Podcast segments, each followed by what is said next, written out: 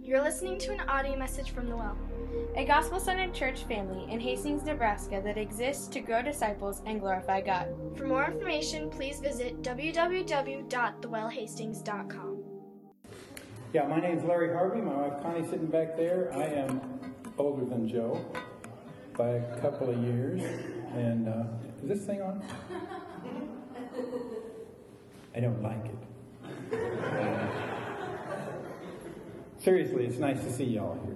It's, it's real pleasant, and uh, I really appreciate Joe agreeing so very quickly to us doing this. Pulpit. We're both using the same pulpit, so technically it's not a pulpit swap.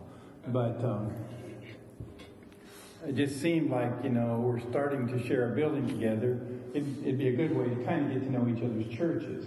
And so I brought it up, and just like that, he says, Yeah, let's do it. Some preachers are afraid of that, you know. I don't know exactly what the logic is, but I figure I come here for half an hour or whatever, and then you don't see me again. And that's, you know, it's a lot safer. Let me ask you a question. We're in Luke uh, chapter 11. That's where Joe's been going to. And you got to chapter 11. At the beginning of chapter 11 is the, the short version of the Lord's Prayer. I want to ask you this question. Um, and you cannot answer with anything relating to God or the Bible, okay? Do you believe in anything that you can't see? Huh? Santa Claus. Santa Claus. There's one. We may need to talk to you afterwards. Uh, somebody, what do you believe? Something you believe in that you can't see. Do you think who? The wind. The wind. Oh, there's something. We see the results of it. But we don't actually see the wind usually. It's not a good thing if you can see the wind. I'm not, I'm not sure if I'm sometimes ghosts, I think, Maybe ghosts? because people that, they may not be ghosts, but How about this? How many of you believe you have money in the bank?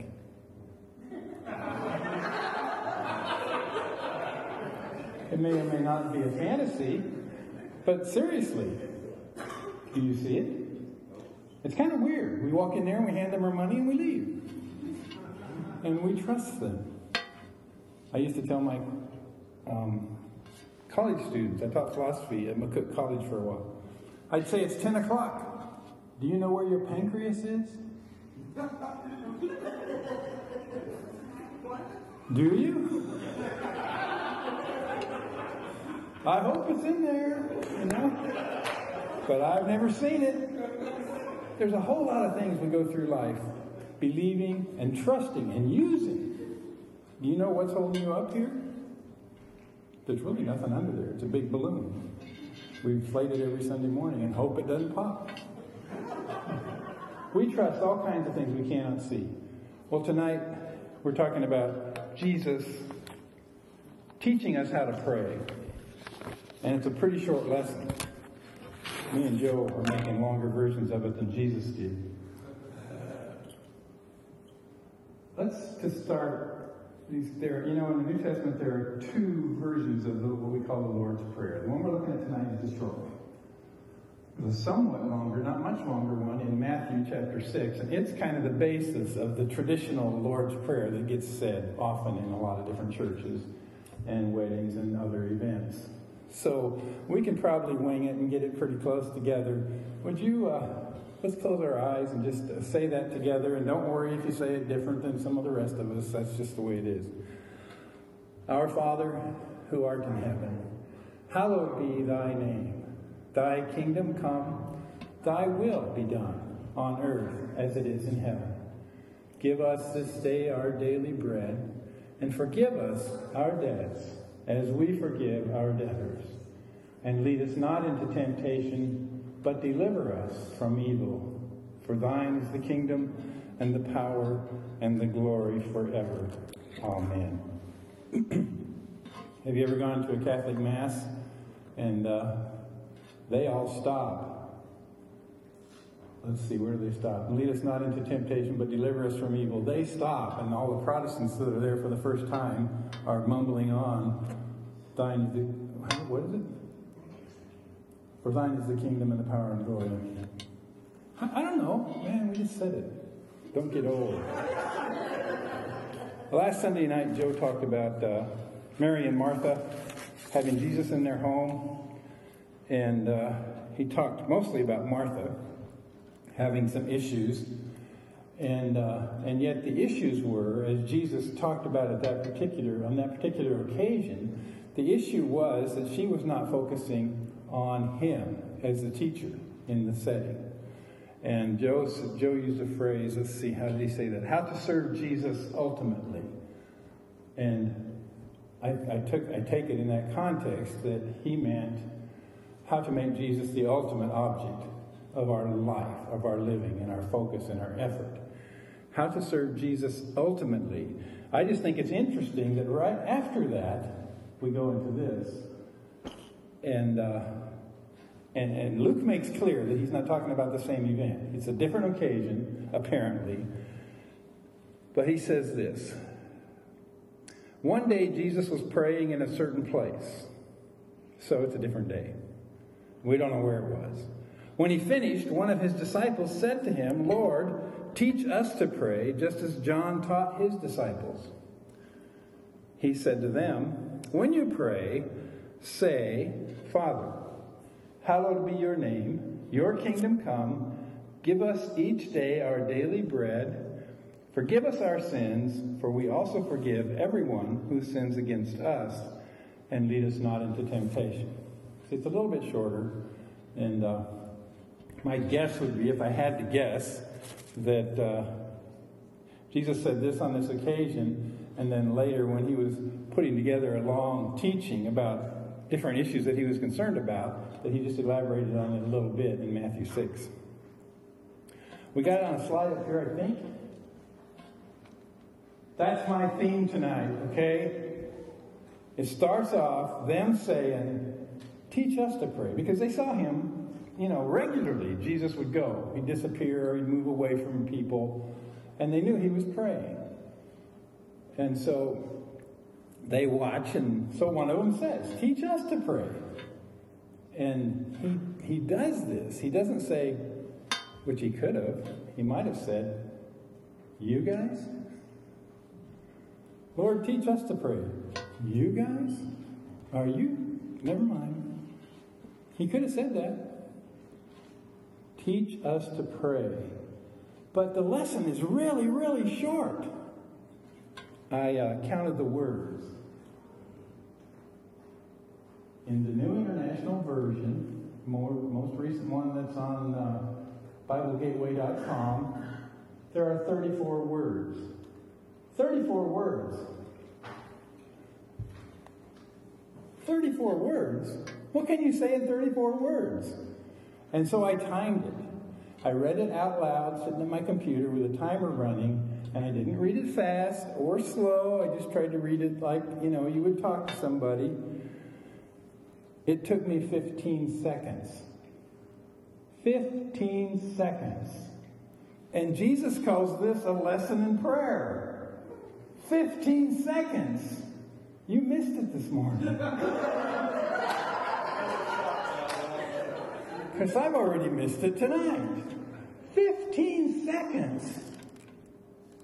What if there were some kind of universal law and cosmically enforced that no human being could pray more than 15 seconds in one day?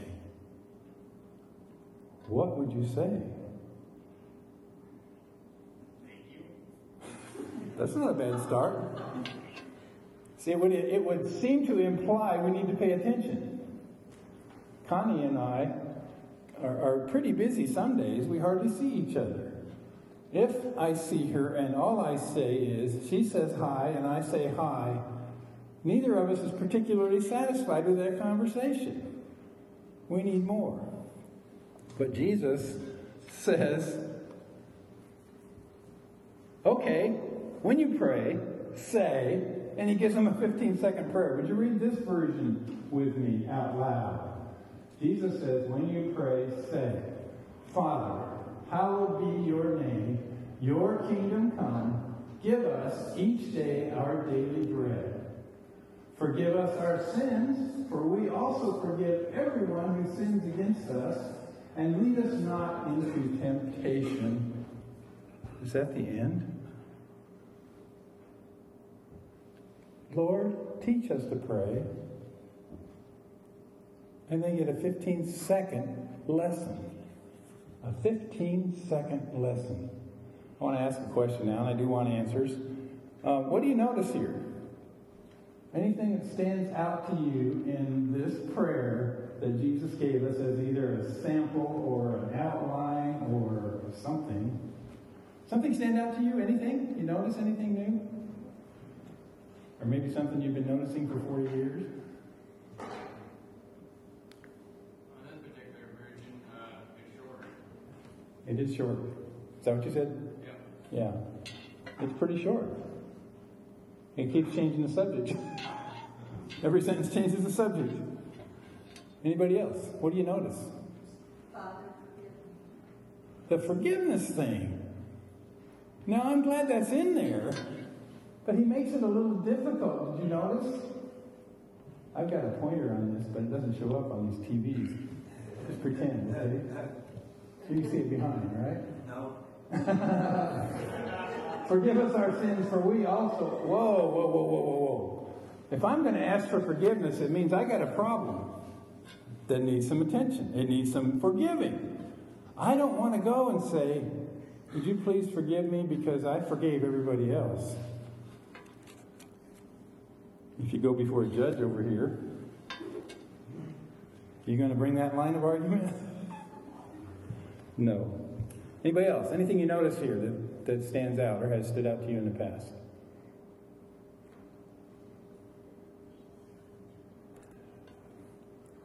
Well, I want to I want to look at this a couple ways. One way is I just want to look at Jesus for a minute. How did he operate? What what do we learn about prayer by looking at Jesus here?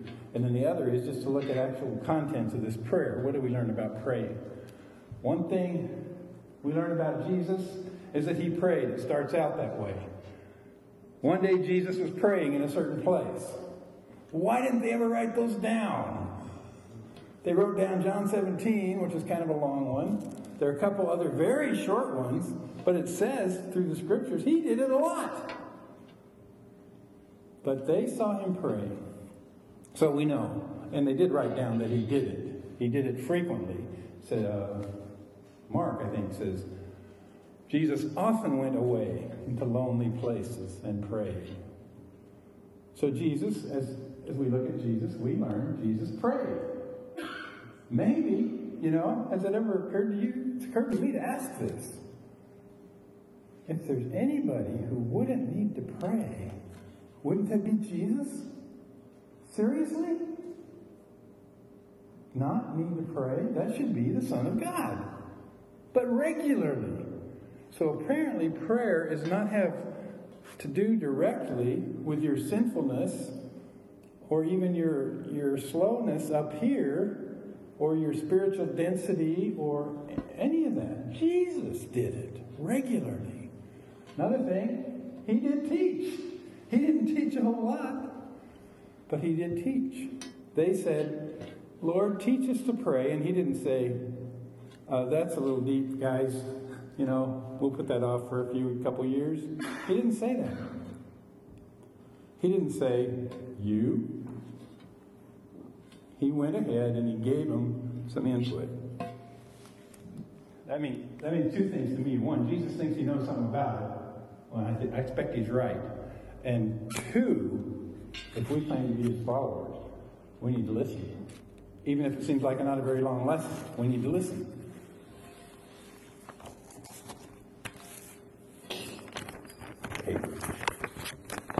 You have a tablet, right? I bet it never does that.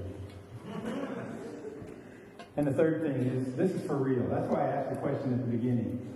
What do you believe in that you can't see?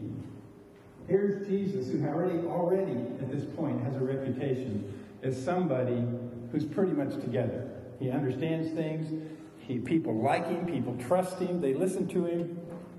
They listen to what he has to say. And he thinks it's worthwhile to go off somewhere and talk to somebody you can't see. I don't know, should I ask for hands on this one? Do you ever feel weird when you're praying? No, not in general. I mean, do you ever, do you ever feel weird? I have a couple friends on Facebook who are atheists, and they, when they're dealing with me directly, they were respectful, you know, and they, they point out that, that I'm a good example of a believer. But they put up these general things about how stupid believers are. And uh, one of them, a couple weeks ago, put up a thing that said, There are these people, believe it or not, who actually think there's an invisible man who lives up in the sky somewhere, and they talk to him. Doesn't that seem kind of weird? I wouldn't say it that way, an invisible man who lives up in the sky somewhere. But the fact is, I am saying, and Jesus was saying, you can talk to a being whom you cannot see, who listens and understands, who gets the words and even gets the feelings that you can't put into words. That's what Jesus thinks. So Jesus did pray, Jesus taught about it, and to him it's very real.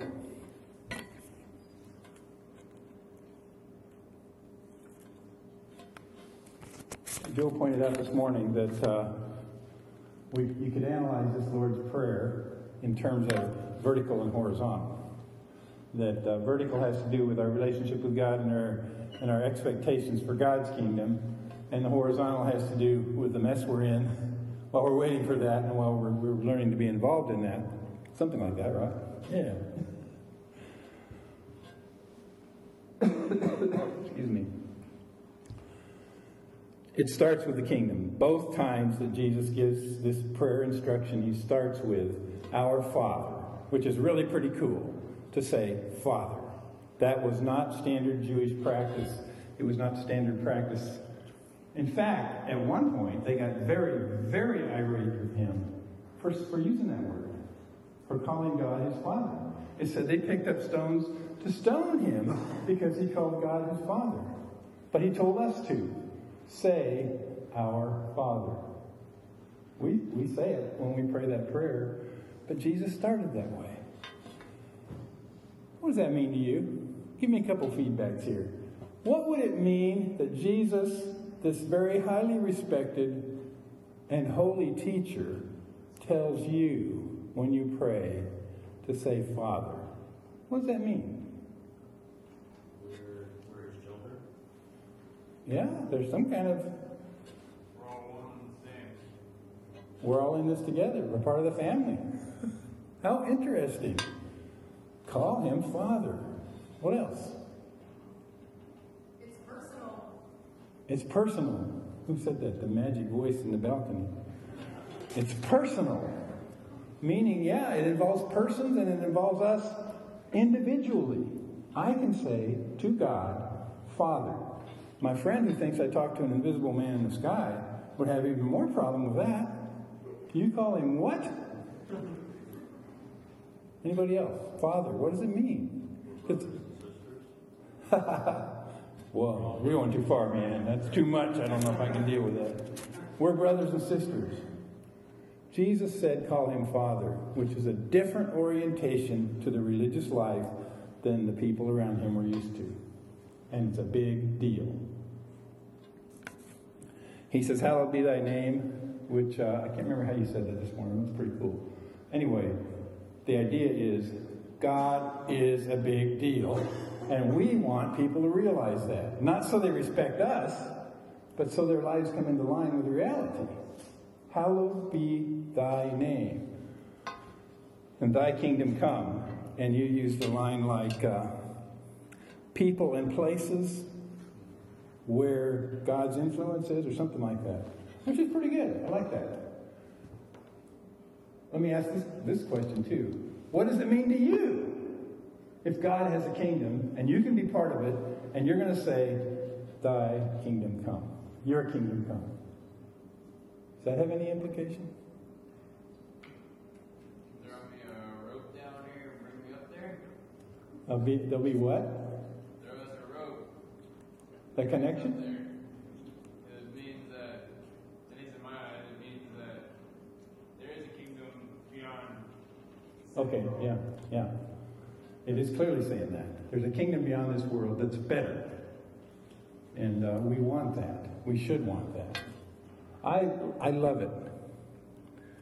I believe in my, just being a, a believer in this world, but also in my professional position, I get to see the kingdom come. We all do if we're looking, if we're attentive. But I get to see the kingdom come in individual lives that are now different from what they were a year or two years ago.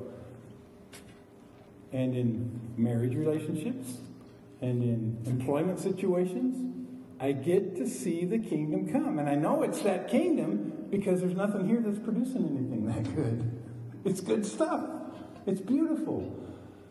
So, saying, Thy kingdom come, is really a very kind thing to say. It's a blessing for everybody who's affected by it. Thy kingdom come. One of my favorite writers says, It does little good to pray for the coming of the kingdom unless we accept the authority of the king in our own lives.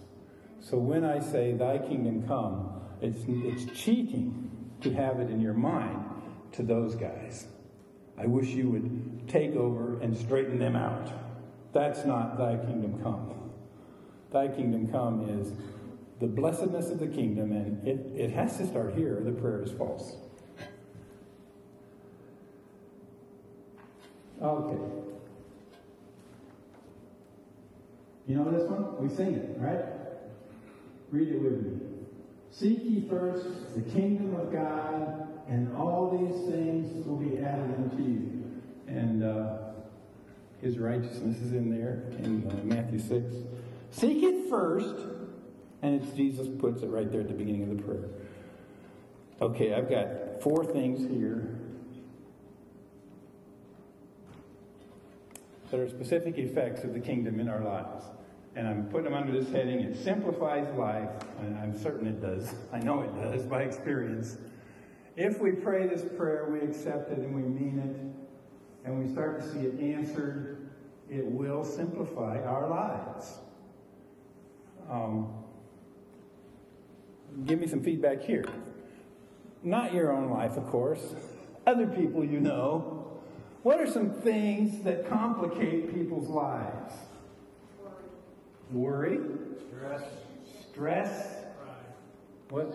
Relationships. Ego. Huh? Ego. Ego.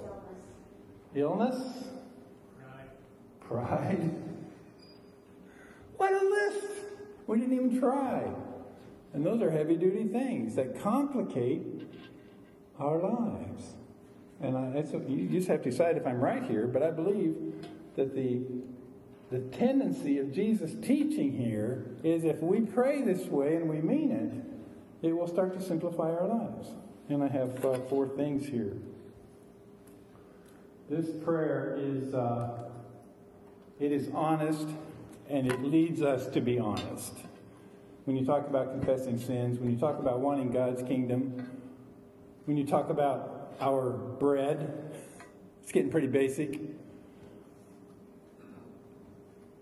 Listen to this. Hypocrisy or insincerity is the first thing we are to guard against in prayer. Beware not to speak what you do not mean. That's hard to do. Beware to not speak what you do not mean. How do you know? How can you tell? This is John Wesley. He is the kind of accidental founder of the Methodist Church. Back in the 1700s, he rode all over England on horseback, preached two or three times a day. And this is a sermon of his, the sixth of a series on the Sermon on the Mount, which is in Matthew 6, he is, talking about prayer. He says, Hypocrisy or insincerity is the first thing we are to guard against in prayer. Beware not to speak what you do not mean. Prayer is the lifting up of the heart to God. All words of prayer without this are mere hypocrisy. You know what hypocrisy means? It means pretending. Do Christian people ever pretend? No. Surely not. Why do we pretend? We're ashamed. I'm sorry? To hide. We can come up with it. doesn't hide it in the first- hide in the- in the first place? Isn't that hilarious? Of all the people we're going to fool, the last one is going to be God. Seriously. So, you know, I catch myself. I really do, literally. It happened to me today. I was starting to pray about something and I thought, I'm putting it on. I'm a preacher's kid. I know how to do this. My dad was a preacher's kid. You know, I've had some practice. I can put this on. I can say the words that I think Jesus should be impressed with. But our relationship is to the place now where it's like it's like he kind of grins at me. You know? Like, you know, I don't know how what the face looks like exactly, but I feel it. It's like Really, Larry? You know? And so I had to stop and say, okay, um, I just want you to know that this kind of bothered me and I don't know what to think about it. I could put that in nice, flowery theological terms, but the truth is, I'm just kind of, I, I'm, I'm puzzled, and I don't know whether I should be mad or happy, and uh, I will, I need some guidance. I will need some guidance in this. Don't say what you don't mean. And that's hard work. That takes some practice. You used an illustration this morning that I forgot to write down. Something about keeping at it. And it seems like you were moving your hands like this, where you where this praying business is something you have to keep working on. Well, when you think of it, let me know. Or when I think of it, let you know. Daily. Daily. It has to be worked on. Would we think that the most productive thing in life would not take some practice? Now, you're welcome to come. Every one of us is welcome to come like this. Like I was just saying, walk in and say, Sorry to bother you. I don't know what's going on. I just felt like, yeah, I don't know what's going on. That's honest. And we're all free to do that. But as we practice, we get to, we get to a more um, comfortable, I guess, relationship, a more open and direct relationship. So do practice it. Be careful not to speak what you do not mean. You know how many churches, uh, ours doesn't, I don't think yours does, but a lot of churches have a, a part of their Sunday ritual where everybody says together, we confess our sins. Or we confess our sins of commission and our sins of omission. And I just want to think, whoa, whoa, whoa, whoa, whoa, whoa. Let's stop a minute, give everybody a piece of paper, write them down, please. What sins are you confessing? And this theologian says, a general confession, like we can, I confess my sins or I confess your sins, does very little good for specific sins. We need to bring our own real self before God, and that's what Wesley says. This prayer of Jesus is incredibly simple. I want to read you a prayer. This, according to the history, uh, is a prayer that probably Jesus himself recited in the synagogues. We know he was a leader, you know, fairly often, apparently, in synagogue meetings, that sometimes he read the scriptures. We know one time for sure where he read from Isaiah. And uh, the tradition from just a few decades later was that whoever read that scripture from the prophets would also be the one who would lead the congregation in these prayers. So, whether Jesus ever actually said this particular one, he said things like this He did not disapprove of these, he honored them. Listen to it. I want to see, I want you to tell me if you hear anything in there that you don't like, that you don't agree with. This is one out of six or seven that were pretty regular on Sunday, on Sabbath mornings. With great love have you loved us, O Lord our God, and with much overflowing pity have you pitied us, our Father and our King. For the sake of our fathers who trusted in you, and you taught them the statutes of life, have mercy upon us and teach us. Sounds pretty good to me so far. Enlighten our eyes in your law, cause our hearts to cleave to your commandments, unite our hearts to love and fear your name, then we shall not be put to shame, world without end. For you are a God who prepares salvation, and you have chosen us from among all nations and languages, and have in truth brought us near to your great name, that we may lovingly praise you and your oneness. Blessed be the Lord who in love chose his people Israel. I like that. It's kind of elegant. It shows it was written by people who had experience with God, with Scripture, and with language. And they could put it together. When the disciples came to Jesus and said, Lord, teach us to pray, he could very easily have said, You know the prayers You've said them every week your whole life. You know the prayers. Just go and make them honest between you and God. But what did Jesus say? Lord, teach us to pray. And he gave a prayer that only has 34 words in it. Simple words, simple sentences. You see what it says, folks? We can do this. We can do this. I don't mind if you copy this or some others, or prayers in the Psalms, or, or prayers in the hymnal. They're beautiful things if we take them seriously.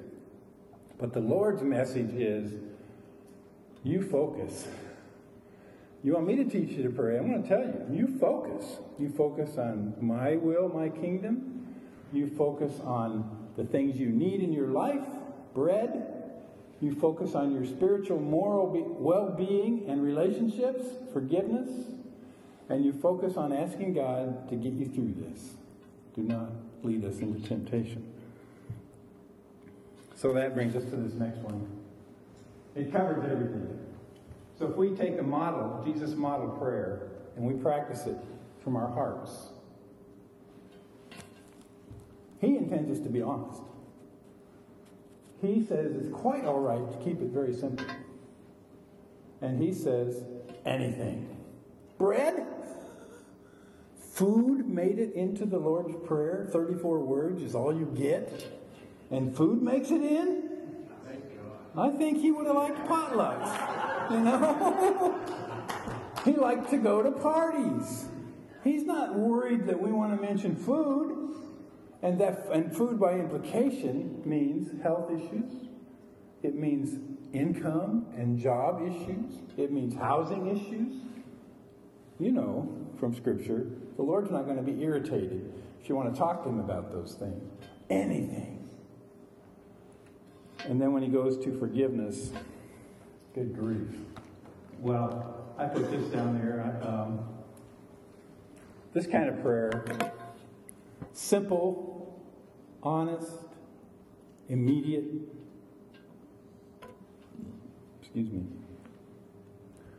Reduces hypocrisy, but Jesus, both here and in Matthew 6, makes a big deal about this forgiveness. Matthew 6, a really big deal. Here he says, how do you say it? Forgive us our sins, for we also forgive everyone who sins against. I'm sorry. Seriously, Jesus? You're saying this to a random crowd of people? Yeah, you, you tell God, um, forgive us our sins because we forgive everybody. You've been a pastor for more than a week. You know there are people in your church who are fighting with this. Every church I've ever gone to, there's been people come to me and say, Pastor, I just can't forgive. Or they say, Pastor, I just can't forgive myself. But Jesus puts it right in there. The kingdom of God, food, and forgiveness. I mean, that's pretty important. It's pretty important.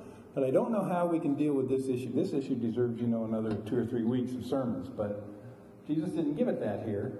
He just said, and when you pray, say, please forgive me because I'm forgiving everybody else. wait, wait, wait, wait. Help! How am I supposed to do that? How do I dare say that? Goodness, excuse me. Forgive me, please.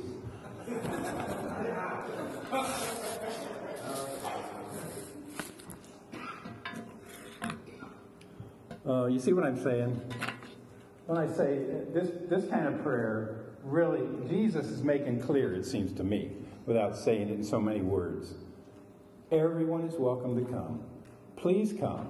Talk to the Father. Remember that His agenda is better than yours, and He's smarter than you, so maybe start with, Thy kingdom come. But then don't leave out all the real stuff of life food. Like Paul says, we have food and clothes. Let's be content. Jesus doesn't even mention the clothes. Whoa. I see a new church coming out of this. Let's not do that, okay? We can do this. Um, I like it. I don't know who the disciple was, but one of them had the guts to bring it up and say, Lord, teach us to pray. Let's us be that guy. We can be that guy. I mean, nobody else is listening. Seriously. It's no sense trying to show off and pray in your prayers. Nobody else is listening. Just you and God. Grandma can't hear you. Your parents can't hear you. The Sunday school teacher you had when you were a kid can't hear you. Nobody can hear you but God. So we can just be blunt, simple. He's pleased. God gave us the gift of speech not so we could show off, but so we could communicate.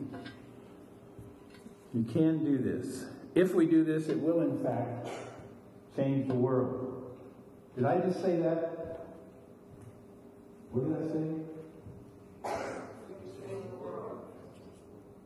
That sounds like a preacherly exaggeration. You, you think it's true?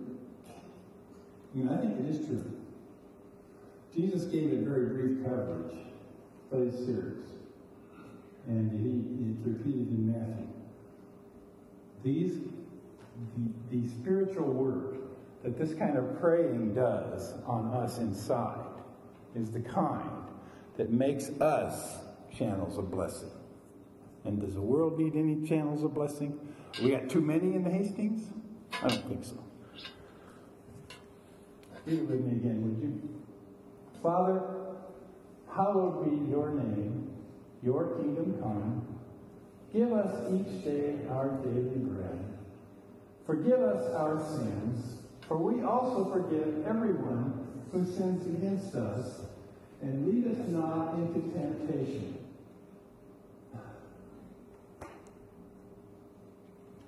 It's also serious, except that one line, you know? Does Jesus really expect any Tom, Dick, and Harry who hears him can say this line? Does he really expect I can just say that? Is, or is he putting a booby trap in the prayer? he's, he's saying to himself, I got to make these people try to be honest. So I'm going to put something in they can't say. And then they're going to have to try to deal with that. How are we going to deal with it? Pretend? Are we going to come and, and deal with Him? And say something like, Lord, uh, I'm going to say this prayer because I think it's pretty smart. But I want you to know I really have a problem with that line. I would like to understand why you think you can freely lay that on us. Because apparently he does feel he can freely lay that on us, that somehow it, it should be one of the early things we learn to forgive. I mean, we sure need it. Why are we going to pretend to God that we deserve it, but we ain't going to give it? I don't think he's, going to fly. Let me see if I'm getting close to the end. The sermon last Sunday night, Joe mentioned uh, Mary and Martha, like I said. Jesus told Martha that it was very important to sit and listen, to communicate with him. And, and, you know, there's all kinds of questions about that situation and the relationships that were going on. But the, the lesson is clear. It's very important to have this closeness to the Lord. And then in the very next verse, Luke starts us on a story like this. I think he means it. And I think he does mean we can do this. And I think Jesus means we can do this. And I think Jesus is making it clear by the kind of prayer he gives us, the simplicity of it, the directness of it, that he wants everybody to do it. He doesn't leave any of us any excuse. I can say I went to college, but I can't say I went to the seminaries or the colleges. You know, I went to University of Northern Colorado. We used to call it PU because the Monfort feedlots were right there. Not a glamorous school, you know. I don't come to God in prayer because I have degrees from the right places. Nor does it, nor does anybody else. We come because Jesus says, okay, say this. Will you say it with me one more time? Get this to work. Father, hallowed be your name, your kingdom come. Give us each day our daily bread. Forgive us our sins, for we also forgive everyone who sins against us. And lead us not into temptation. I love that. Honestly, I haven't thought about it as much as, as, as I'm just indicating now, but that top line, for we also forgive, it's like it just breaks you. I hope it breaks you. Because I think that's the intention. It just breaks us. That we have to come to Him and say, Lord, you have to teach me about this, and then we're open for the whole rest of the prayer. Okay, two questions and then I'm done. We didn't talk about how to end this. Craig. Do we have music? Okay. Question one. Uh, from what I what I said or what we've talked about tonight, what do you particularly need to remember? If anybody's brave enough, they can share that out loud. But it's a question to answer. What do you need to remember? Say again. Keep it simple and keep it honest. Keep it simple and keep it honest. Seriously, ladies and gentlemen, in my work as a pastor, if I can just see people in the church doing that, all the rest will happen. All the rest will happen. Keep it simple and keep it honest. What else? What do you need to take home? Just do it. The next time you see that somewhere, remember, oh yeah, that's not about, that's about praying. They don't tell us that, but anybody else? What do you need to remember? It works if you work it. there you. One day at a time. It works if you work it. Um, now the second question is, if the, if the answers are any different, or you want to say them any differently, we sit here in a community of 26,000 people, in a, you know, and, and in within 50 miles, there's a whole lot more than that. What do people around us need from this message tonight, or this teaching of Jesus? What, what do they need to hear or believe? Forgiveness? Grace? I'm sorry? Humility? Yeah? The Lord Jesus is offering a wide open door in this very short prayer. Lord, teach us to pray, and He opens the door wide open to heaven, to the Spirit, to His presence, to blessing. A wide open door. People around us need to know about that. The door's open. You know, if you're not coming in, the door is open. Okay. Let me say a word of prayer, and then uh, musicians will lead us Father, we thank you. Uh, you are the King of the kingdom. You're the one who knows what's good for humans, and you're the one who has plans to bring it to us. We pray that we will be uh, honest prayers. Help us, Lord, to just learn to be honest prayers, to seek you, to bring our hearts before you, like Wesley said. I pray in Jesus' name. Amen.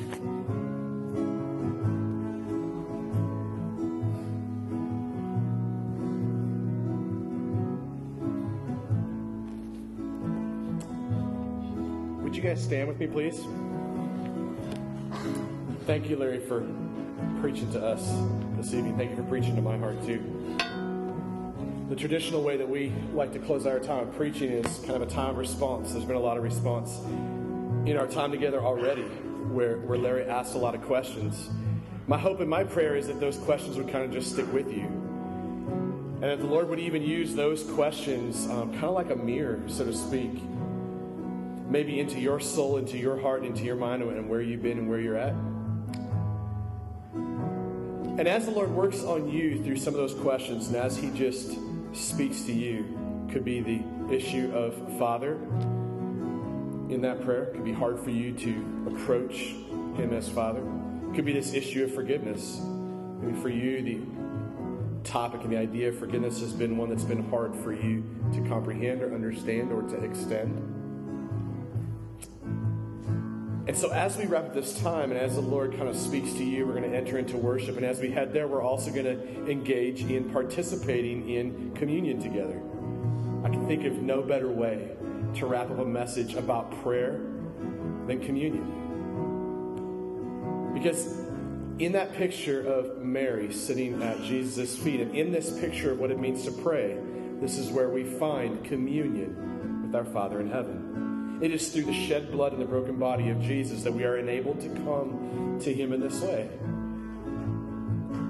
And so there'll be a couple of servers here in the front. My hope is that they'll make their way to the front now to serve you as we engage in communion together. And then as you come, my hope is that you would think about the things that Larry preached, and think about this text, think about the things that the Holy Spirit may be speaking to you even now in these moments. Maybe some of you that are here, and for you, this has been this has been difficult. This has been hard. Maybe this is strange for you. Maybe you're not a believer. And if that's you, if you're not a believer, we're not asking you to engage in something that is foreign to you. We don't want you to feel like you have to put on a Christian face and pretend. But our hope is that if you are here and you're unbeliever, that you would hear the voice of God and that this would be something that you would desire to participate in because maybe in these moments you're seeing Jesus as the one who came and died and gave his life as a ransom to save you so that you and I and the rest who believe and have been made family by the broken body and the shed blood of Christ, we can come together united by that. Very diverse. I mean, look around the room. We're diverse. We're different. We're very different from each other, but the thing that unites us is Jesus himself. So as we participate and as we partake, if that's you and you're a believer, you don't have to be a member of our church. You only have to be somebody who has believed upon the name of Jesus Christ to save you. And so then we would just invite you to engage in this with us. And so as we worship and participate in communion, my prayer is that the Holy Spirit would just continue to speak to you. Amen? All right, let's worship together. You're listening to an audio message from the Well. A gospel centered church family in Hastings, Nebraska that exists to grow disciples and glorify God. For more information, please visit www.thewellhastings.com.